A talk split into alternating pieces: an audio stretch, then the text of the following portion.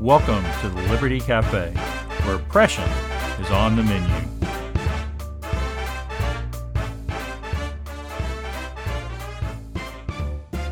Teacher unions destroying our public schools. Texas politicians destroying Texas's electricity grid. All this and more on this week's episode 98 of the Liberty Cafe. Hi, I'm Bill Peacock, and I'm glad to have you here this week on the Liberty Cafe.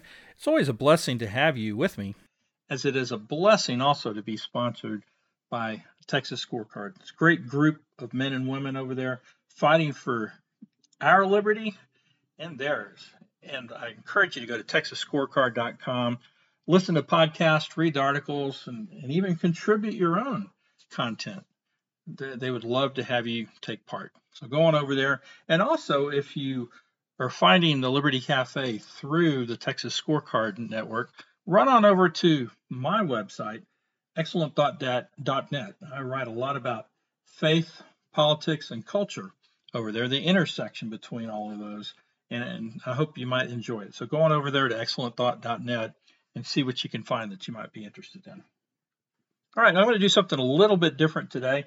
Just got a couple of news articles that I'd like to talk through just a little bit and um, let us see what we can learn from these two articles. Actually, the first one isn't an article at all, it's a tweet from the Texas State Teachers Association, which is affiliated with the National Education Association. So they're all, unfortunately, all teacher unions are just not good. They're not for good for our kids. They're not good for our budgets. They're not good for liberty because they have bound together for, well, I, I can't, I guess the best way to put this is for evil purposes. Uh, they, they don't believe, and that starts with the fact that they don't believe that God should be in the classroom. I would suggest that probably a lot of them don't believe in God at all, but whether they have faith or not, they don't believe that our children in our schools should learn about God. Now, we, we know all the arguments, uh, why people make that arguments, but if the, the, the answer to that is if God is the one true, true God and he is the creator of heaven and earth and of all of us in heaven and earth, and he is, then everything that we do, including educate our children, should teach about him. Now, of course, there are some people who, in public schools and who don't believe in Jesus Christ, and they object to that. Well, that kind of gets back to the whole point that maybe we shouldn't have public schools in the first place because it's an impossible job that we have set up in this situation. So, in one sense, you can't blame the NEA or the, any teachers unions for this mess because it's politicians who have set up our public schools and, and gotten us to the place where we have this uh, anti-Christian agenda in all our public schools across the nation. But that's not really what I came here today to talk about. I, I just wanted to talk a little bit about this tweet. So let me just read it to you. This went out on September 30th, so just a few days ago from when I'm recording this. It says Greg Abbott is lying about his record on teacher pay. He only focused on public school finance after his slim margin of victory in 2018. Teachers continue to fall behind the rest of the nation in teacher pay and have less power, buying power, than they had in 2019. Well, the, the, the truth of the matter is that maybe uh, probably a lot of what they're saying here is true. I didn't watch the debate between Abbott and Beto, and I'm assuming, or should we say Francis O'Rourke, but I'm assuming that's what they're talking about, that Abbott was touting his record about public education. Um, and actually, he's wrong in doing that because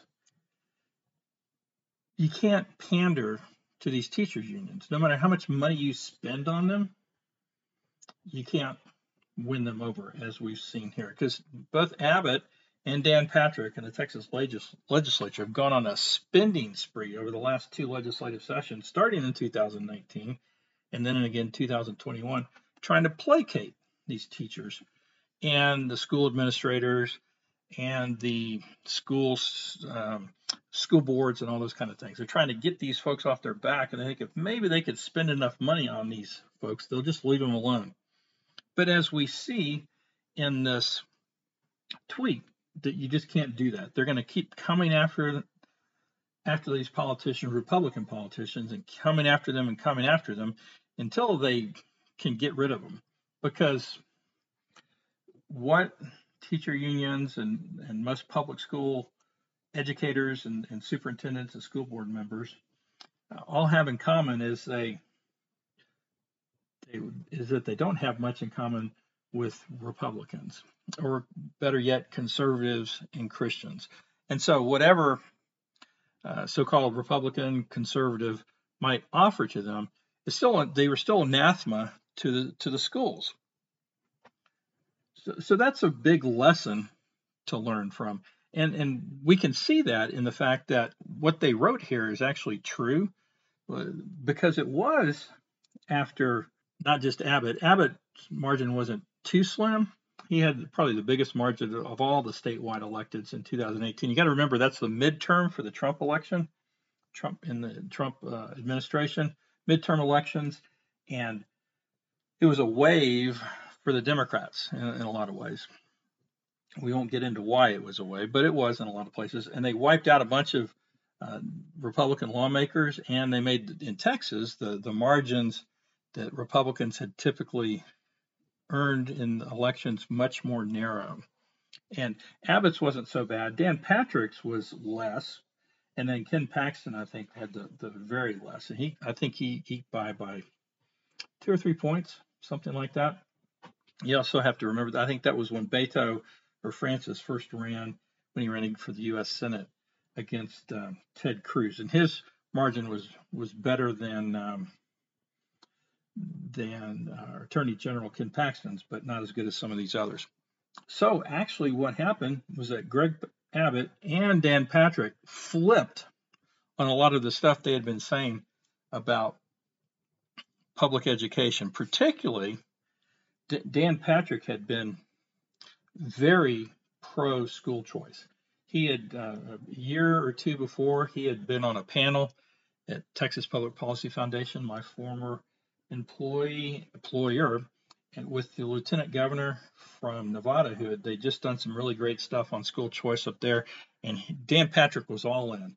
And he was still all in uh, heading towards the 2019 or mostly in heading towards the 2019 legislative session. But all of a sudden those 2018 um, results came in November of 2018 and Patrick flipped overnight on those and why did he flip? Well, because he was scared.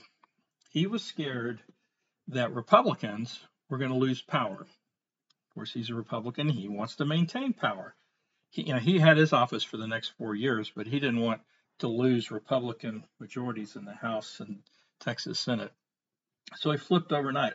Everything that he'd been saying about school choice went out the window. Instead, he came out of the chutes in the 2019 legislative session pushing for a $5 billion a year teacher pay raise. That was his big, that's how he was going to solve the problem, not of public education, but of buying off these school districts because he became convinced, I believe, that if he could placate teachers and teachers unions and school districts, he could reach into and get suburban moms and keep them from going over to the Democratic side. That's I'm pretty sure that's where he wound up on all this. So he thought throw billions of dollars of your money and my money at teachers. Teacher pays five billion dollars uh, per, I think it's per biennium, so two and a half billion dollars per year, and all our problems would be solved if all, all of our problems being solved, meaning that we maintain a Republican majority. I'd suggest, of course, that we've had Republicans in charge, totally in charge of Texas for almost 20 years now, 2003. So they've had the House, they've had the Senate, they've had the the uh, governor and lieutenant governor and the comptroller and every other office you can think of, the Supreme Court. I, I think we could have done a lot better over these 20 years than they have with Republicans in charge. I'd much prefer having conservatives in charge, but uh, the the basic point here is that it doesn't work. It, it doesn't solve our problems to throw billions of dollars at teachers unions. First of all, they won't let up on us. Second of all, the real problem is the government throwing billions of dollars at stuff. And throwing billions of dollars at teachers doesn't solve the problem. It makes it worse because then somebody else comes along and wants some money, and then the Republicans buy them off. Big business wants some money, we buy them off. So the bottom line here is that, first of all, I think the bottom line would be don't pander to our leftist foes. It doesn't help us. Second of all, if we really want to pursue liberty in this state, we have to stop spending money like we are. And and, and that's the other problem that's been going on the last two years is the spending has gone out of control. They're hiding it with a bunch of the numbers, and I hope to be able to do something on that soon. But uh, pandering and spending doesn't bring liberty. All right, the second thing I want to touch on here is an article with the um, with the new CEO of um, ERCOT. Remember, we have a, of course, we had the Texas electricity grid, and the whole thing collapsed during Winter Storm Uri uh, a year and a half ago or so, something like that. And the um, CEO, of course, got fired, as did the three PUC commissioners, and and basically the whole ERCOT board. ERCOT manages the grid for the state of Texas. It's a quasi-governmental entity. And so they they changed everything. There's now five PUC commissioners, Public Utility Commission of Texas commissioners. They've all been reappointed uh, by they've all been appointed by Governor Abbott. And then we've got a whole new board for ERCOT, and no longer it used to be made up of members of the industry because they were the ones who were managing the industry. They knew the best how to do it. Now it doesn't mean they always did it right, but at least they had the knowledge and expertise. Now we have this board of folks who may or may not know something about electricity, but they're certainly not down in the um, in the weeds. They're basically political appointees now running ERCOT.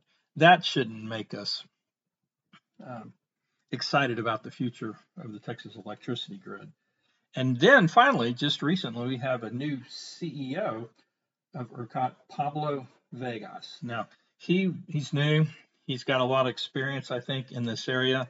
But the, the thing was, he's a political appointee too, in part because I don't know all the details, but Greg Abbott apparently, according to news reports, had to get in and get involved with the hiring of the new CEO when the board of ERCOT couldn't make it happen for whatever reason. So the whole system has become politicized, which is absolutely the wrong way to go about it. Markets work when the buyers and the sellers come together and decide what market outcomes should be. This is the product we're going to sell. This is the product we're going to buy. This is the price we're going to sell it for. This is the price we're going to buy it for. This is the quantity we're going to offer. This is the quantity we're going to buy. All those kind of things are worked out best when buyers and sellers are expressing their preferences to each other through exchanging uh, money for goods and services. But when you get regulators involved and politicians involved, all of a sudden you have the the opinions of a few, in this case, maybe a few dozen or a few hundred regulators, replacing the opinions and desires of millions of Texas's customers. And that works just as true in the energy market as it does in the computer market and the automobile market and the insurance market and the, the housing market, wherever it is. When you have regulators come in, they're basically replacing their opinions and ideas for those in the market itself. And things just aren't going to work out well. So there's there's interview in um, I think it was the Dallas Morning News with uh, the CEO, uh, Mr. Uh, Vegas, and and I just want to read one quote that was in this and and just comment on it. And let me read the question too, and then I'll then I'll comment on it. A recent Dallas Morning News University of Texas Tyler at Tyler poll found that only 14% of Texas have high confidence in the, in the grid stability.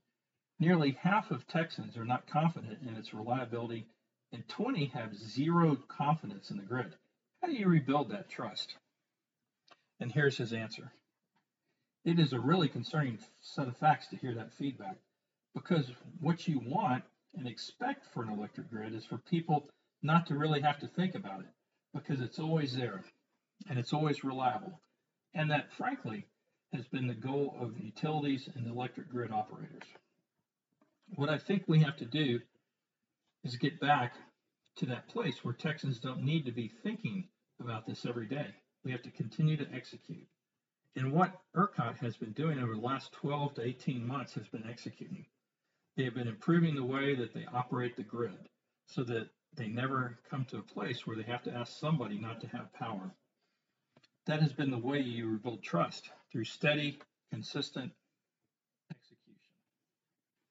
Well, and I know that this gentleman is very knowledgeable and smart about how to manage electricity grids. But I'd have to say that he's not very knowledgeable about how markets actually work and how they're supposed to work. He probably knows how they work today in this era of excessive regulation, but but not really the how they should be working in a, place where liberty is valued more than well more than anything else, life, liberty, and the pursuit of happiness or property. Now, now in one one sense, he's right. You know, we as consumers would like to just, most of us would like to just be able to go on, home, turn on the lights, the lights come on, the AC comes on, the refrigerator keeps working, and that's it. And then we pay a bill that is a reasonable, affordable bill. Mainly what we're looking for here is affordability and reliability.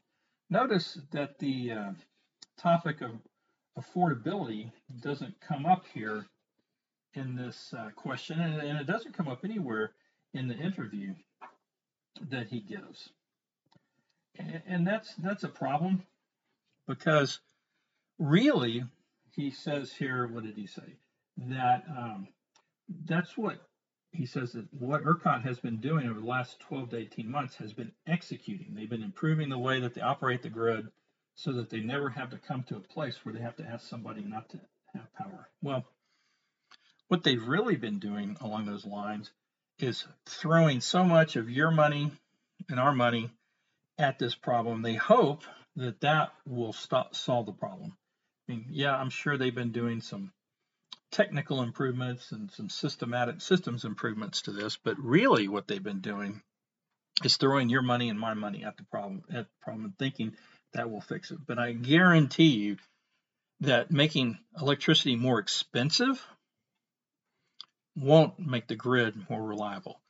In fact, like I said earlier, when you substitute the opinion of a few hundred bureaucrats, dozens or hundreds of bureaucrats, for the knowledge and opinions of millions of market participants, consumers, and generators, and transmission operators, and those kinds of things, what you have is a tremendous information loss. Now, these bureaucrats sit up here and they have all these studies done and all those kind of things, but that, that's it just gathers a microscopic part of the information about what people want. And people express that through buying and selling in the marketplace. And, and so, what you have automatically in a heavy, heavily reg- regulated system like we have here in ERCOT is a less efficient market.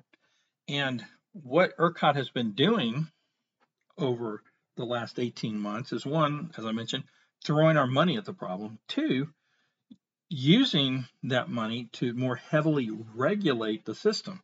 So the system has actually becoming less efficient over the last 18 months and more expensive.